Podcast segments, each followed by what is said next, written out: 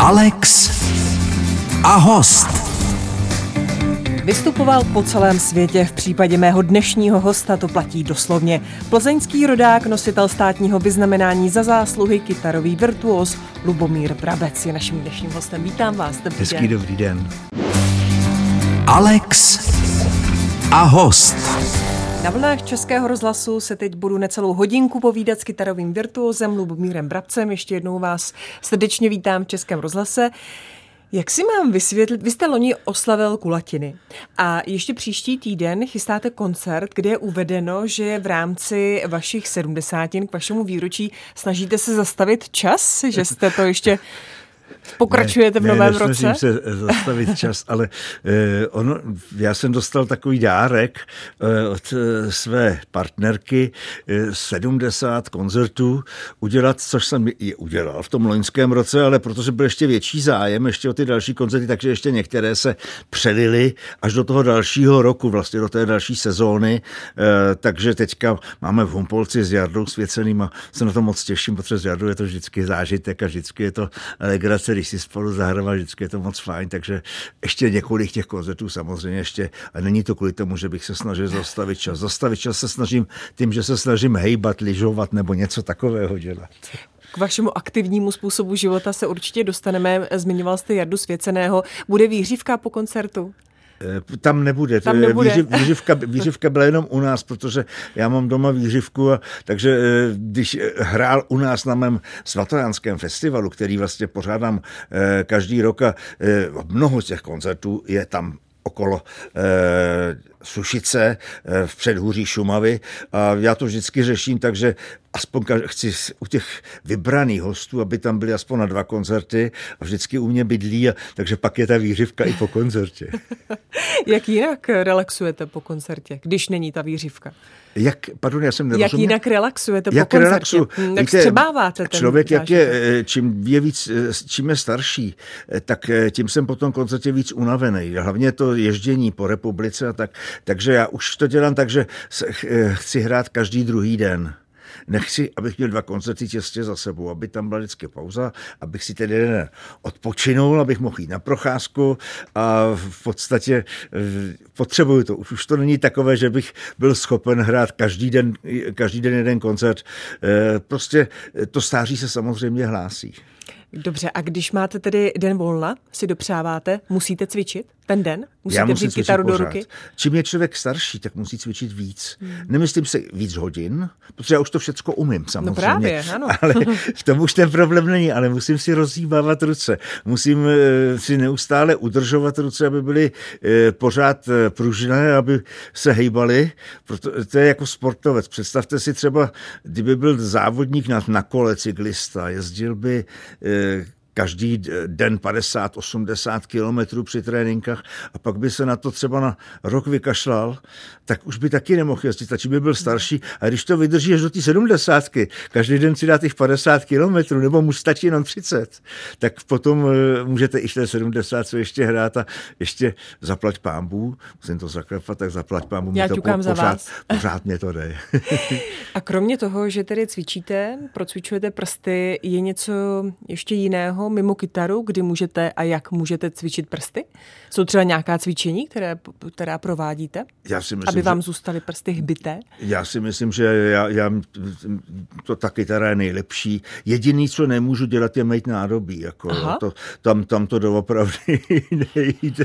To, když po mně chtějí, abych umyl nádobí, tak to vždycky říkám, to by mi zmekli nechty, to nemůžu. Jo tak, ale tak existují třeba rukavice. Já vím. Ale výmluva je to dobrá, ne? Tak bez pochyby, a určitě vám rodina musí vyjít vstříc v takovém případě. Tak. Lubomír Brabec je naším dnešním hostem. Slyšeli jsme Lubomíra Brabce hrát, teď ho uslyšíme i mluvit, protože je naším dnešním hostem.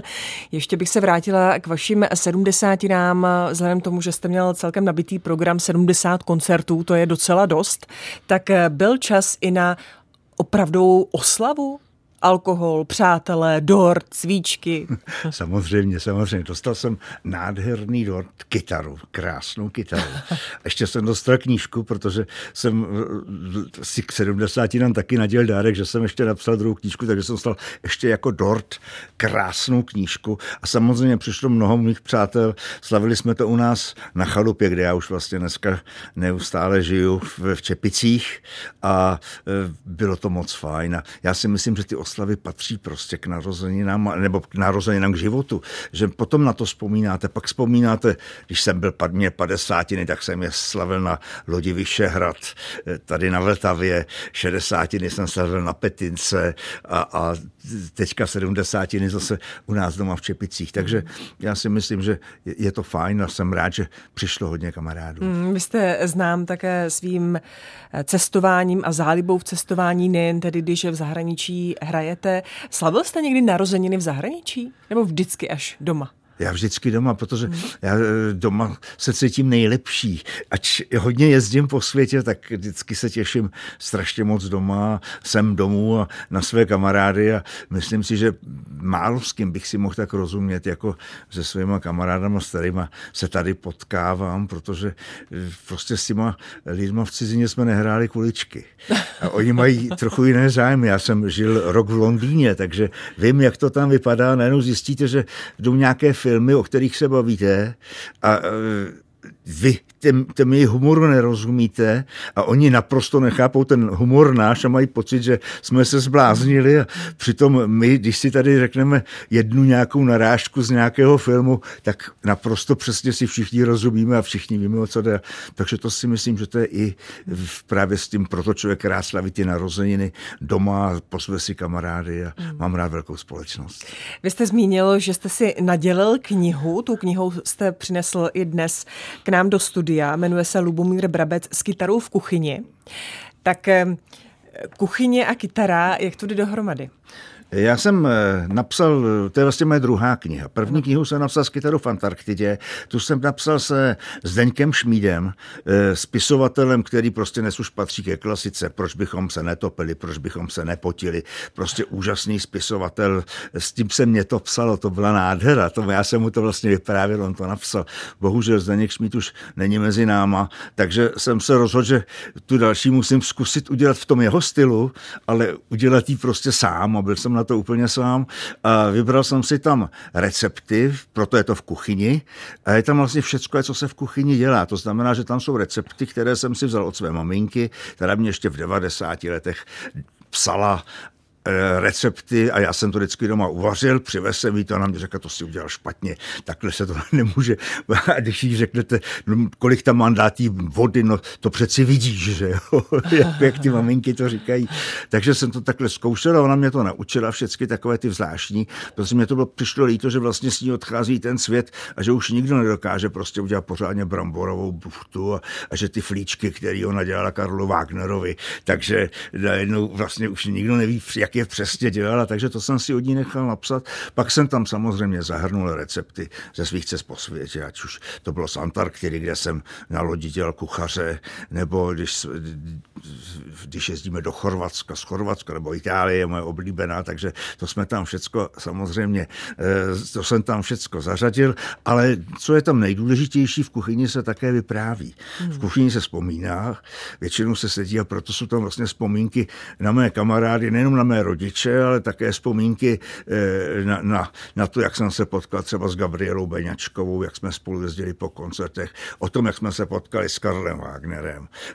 To, co se nám přihodilo s Danem Hůlkou, prostě, kdy doopravdy to byly obrovské legrace, kdy jsme spolu zažili nejenom na moři, ale potom i při koncertech, což si vlastně ani posluchače neuvědomili. Tak to si tam všecko v té knížce můžete dočíst. I ty fotky jsem vybral takové legrační, aby jsme se trošku bavili, aby to nebylo jenom takové ty fotky, které se běžně prezentují v nějakých časopisech.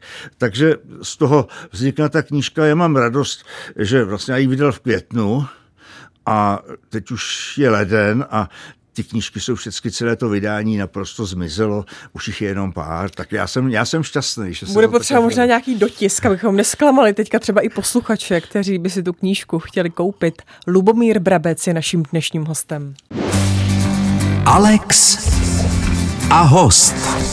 Alex a host je Lubomír Brabec, známý kytarista, který vystupoval doslova do písmene po celém světě, a to i v extrémních podmínkách. Narážím na vaši Antarktidu, kde jste byl, no, už to no, bude třicet. No, už je to hodně let. Už je, může to být třicet let třeba? třicet to není, ale je to víc než dvacet. Víc než dvacet, je to dobře. Víc než dvacet. A, e, prostě pro mě ta Antarktida se stala takovým... To je prostě sen, který jsem si splnil tím, že jsem tam odjel zahrát, a vlastně ten, to, že to byl první koncert, který jsem tam udělal, to byla vlastně spíš taková náhoda, to, protože mým cílem bylo se tam podívat, ale ten nápad Jaroslava Pavlíčka, pojď uděláme tam koncert, když už tam pojedeme, a najednou jsme zjistili, že ještě vlastně tam nikdy žádný muzikant nehrál, že tam vlastně nikdy nebyl oficiální koncert. My jsme měli e, tu kliku, že tam ještě byla japonská televize, která přijela na lodi Greenpeace, takže ještě z toho udělala takový záznam a potom se to vysílalo dokonce i v japonském, v japonské televizi. U nás ne, ale tam to běželo a byla z toho, myslím si, takový docela velký pofínung. Až mě to trošku štvalo, protože všichni mluvili o koncertech v Antarktidě, jaký to tam bylo, a, a to a nikoho nezajímalo, že jsem hrál v Avery Fisher Hall v New Yorku, největší New Yorkská hall, že jsem prostě jezdil po Americe, kde jsem dělal koncerty, a nikdo se o to nezajímala, každý se ho zajímala ta Antarktida, které sice to bylo zajímavý samozřejmě prostředím, ale bylo to krásné, no, ale jako byly důležitější pro mě umělecké záležitosti. No, tak Pak jsem tam mě... odjel ještě po druhý do Antarktidy, uh-huh.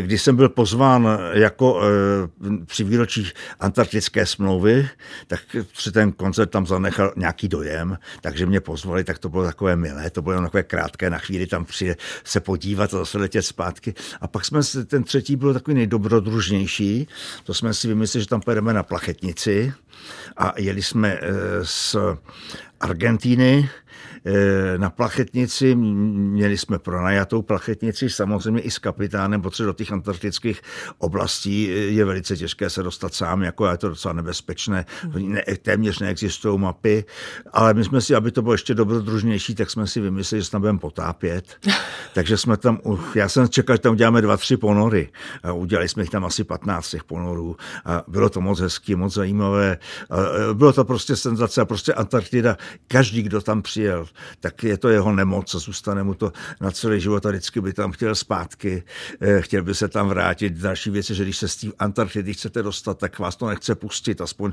pokaždý jsem tam byl, tak vždycky ta Antarktida, vždycky byl nějaký problém na cestě zpátky se dostat tam odsaď.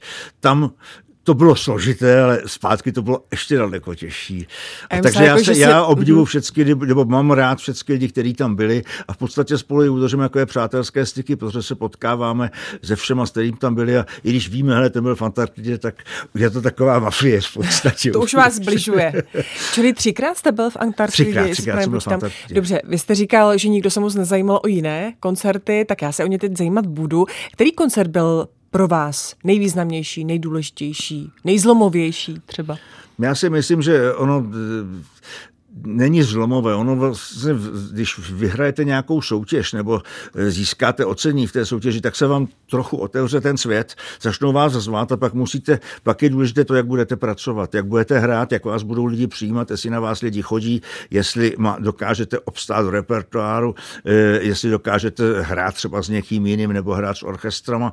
Takže těch, pro mě takový hodně koncert, kterýho jsem si hodně vážil, byl, když jsem hrál, když měl Joaquín Rodrigo, španělský autor, který napsal Concierto de Aranjuez, a jeho dcera mě pozvala do Španělska, abych to při těch oslavách hrál ve Španělsku, tak to jsem si hodně považoval, protože Concierto de Aranjuez nezahraje každý, ale hraje už to čím dál tím víc lidí.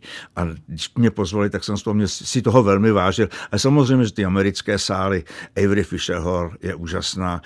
Všechny ty sály po celém světě, je to vždycky velice krásné. A je krásný, když přijete s kytarou, která vlastně je slabý nástroj, a sedíte v sále pro dva a půl tisíce lidí a hrajete, a ti lidi jsou natolik ticho, že všichni slyší. Tak to je, to je, to je krásný, krásný zážitek, ale Stejně tak já si myslím, že on, každý koncert je pro vás musí být důležitý. Když hrajete v Humpolci, tak v Humpolci taky si musíte říct, budu hrát prostě tak, jako kdyby hrál v New Yorku. Co když to neděláte, tak to je všecko pak špatně.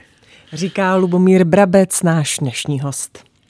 Naším hostem je kytarista Lubomír Brabec. Teď jsme vás mohli slyšet. Vy jste v minulém vstupu říkal, říkal jste, musíte také ukázat, jestli jste schopný hrát s orchestrem, tak tady jste nám dokázal, že no, no, vám to skvěle ladí. Byla soudová skladba Sylvie Bodorová. Hmm. Jsem rád, že se zrovna tato skladba tady objevila, protože to se nahrál s panem dirigentem Bělohlávkem a s Pražským komorním orchestrem a té spolupráce s Pražským komorním orchestrem já si velmi vážím, protože jsme spolu projeli hodně, hodně koncertů, hodně světa jsme spolu projeli a Pražský komorní orchestr vždycky byl ten nejlepší orchestr, v podstatě komorní orchestr, který jsme tady by měli a jeden z nejlepších orchestrů na světě, který byli opravdu vždycky, vždycky žádaný. Já jsem s těma natočil hodně, hodně CDček a mám z toho radost, že se tolika tady objevilo. Hmm.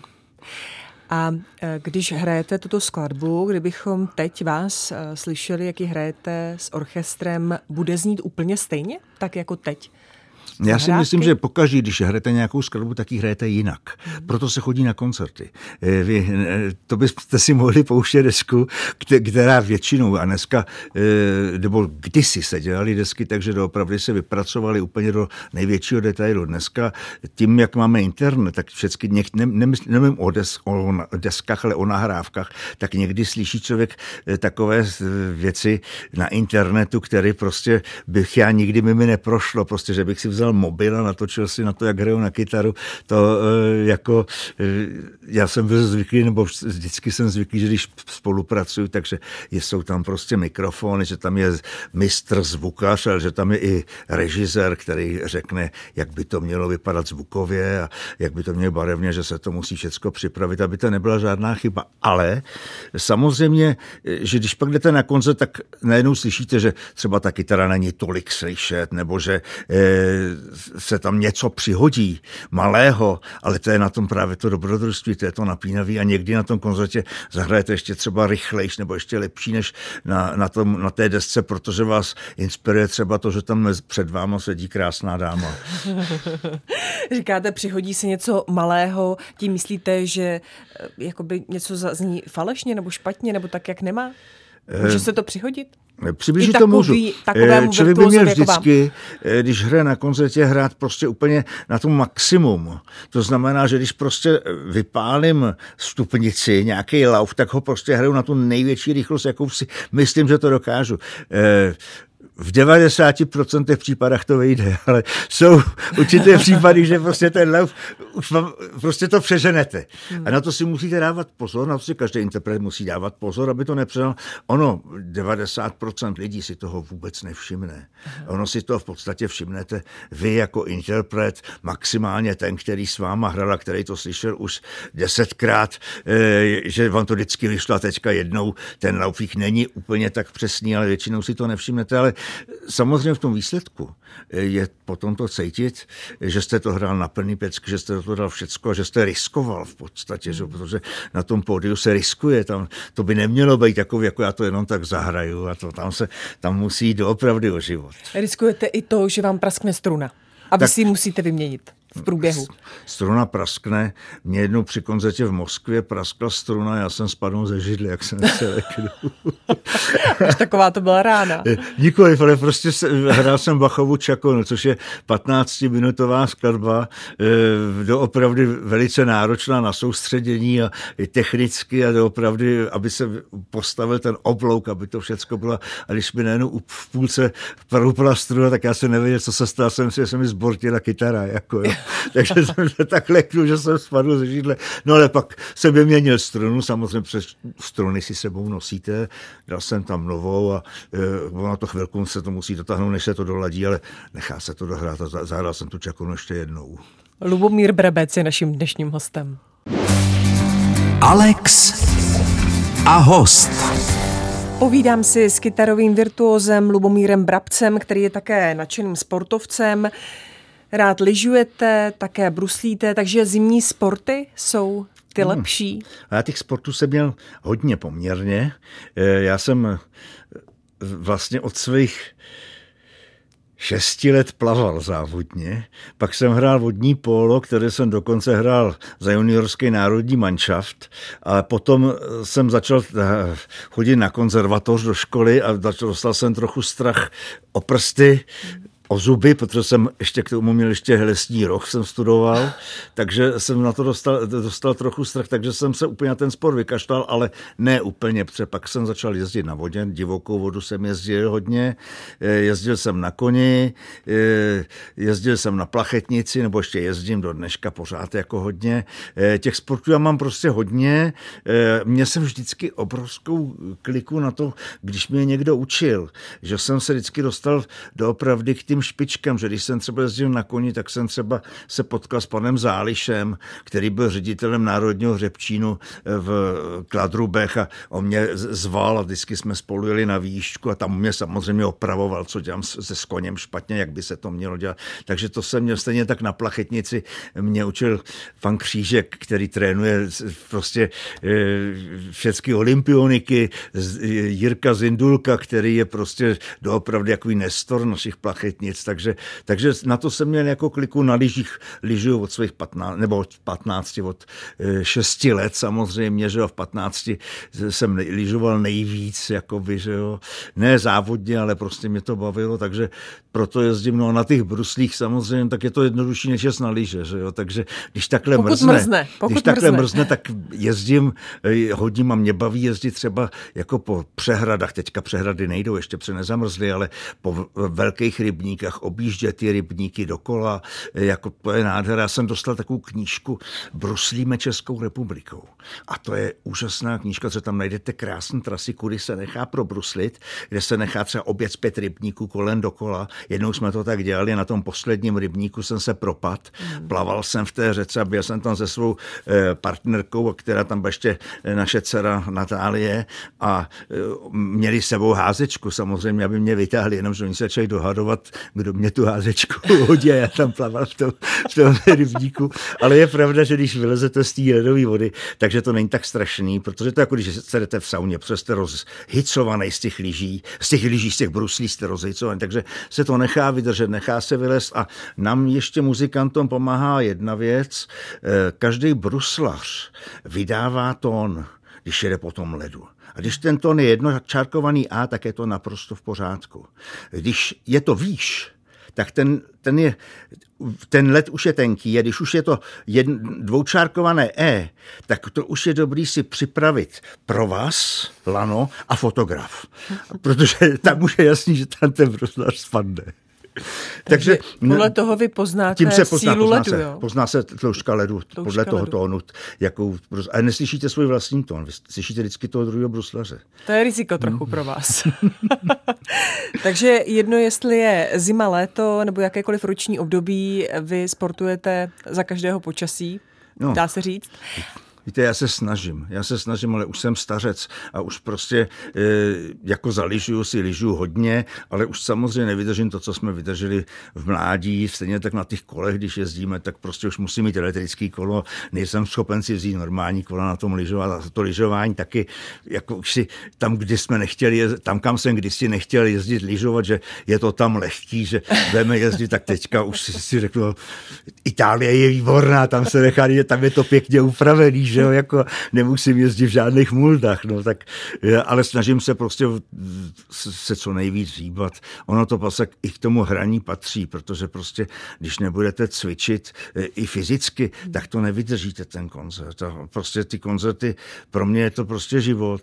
Je to strašná krása, vážná muzika, je to nejkrásnější, co můžete potkat v podstatě. A kdo ji nepochopil nebo se k tomu nenašel nějakou cestu, tak si ten život zkracuje o polovinu. O polovinu života, toho má míň. A vlastně ono se říká, že vlastně, ten, že vlastně svět končí tam, kde končí slovo.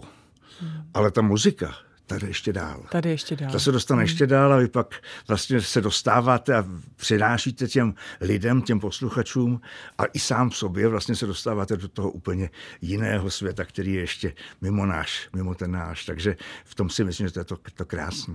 Lubomír Brabec je naším dnešním hostem. Lubomír Brabec je stále naším dnešním hostem.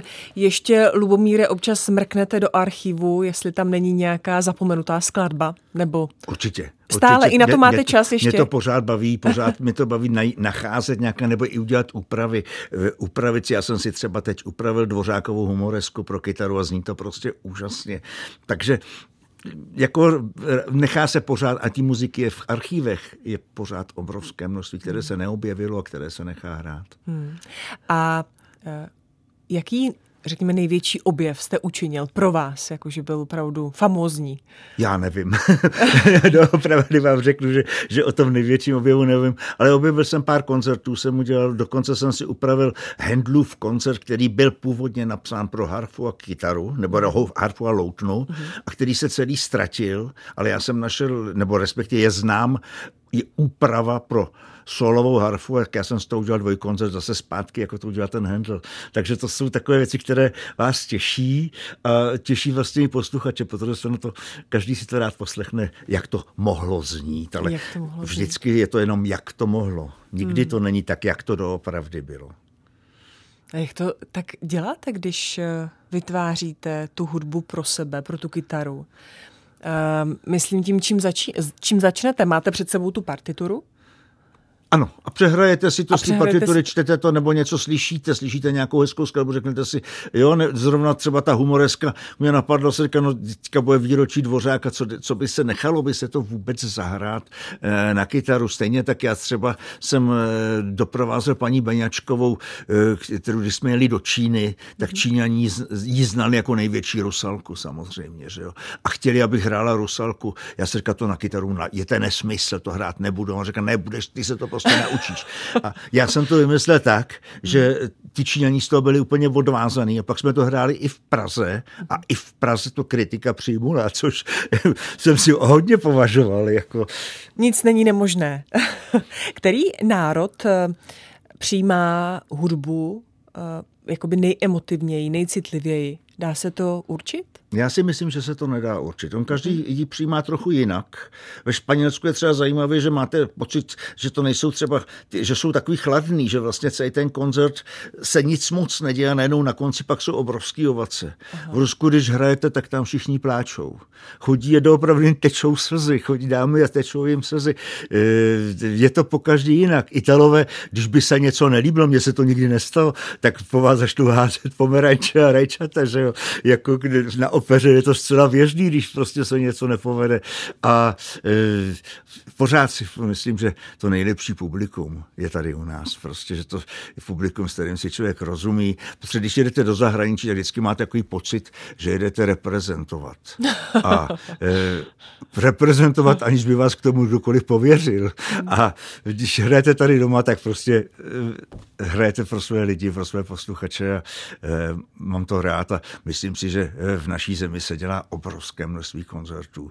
I v malých městečkách, v malých kostelících. My, když děláme náš svatojánský hudební festival, tak jdeme doopravdy po malých vesničkách, kde se najde nějaký krásný kostelík, který je spojen se svatým Janem a vždycky je úplně narváno. A myslím si, že my jsme doopravdy pořád národ muzikantů a národ lidí, kteří mají rádi českou hudbu.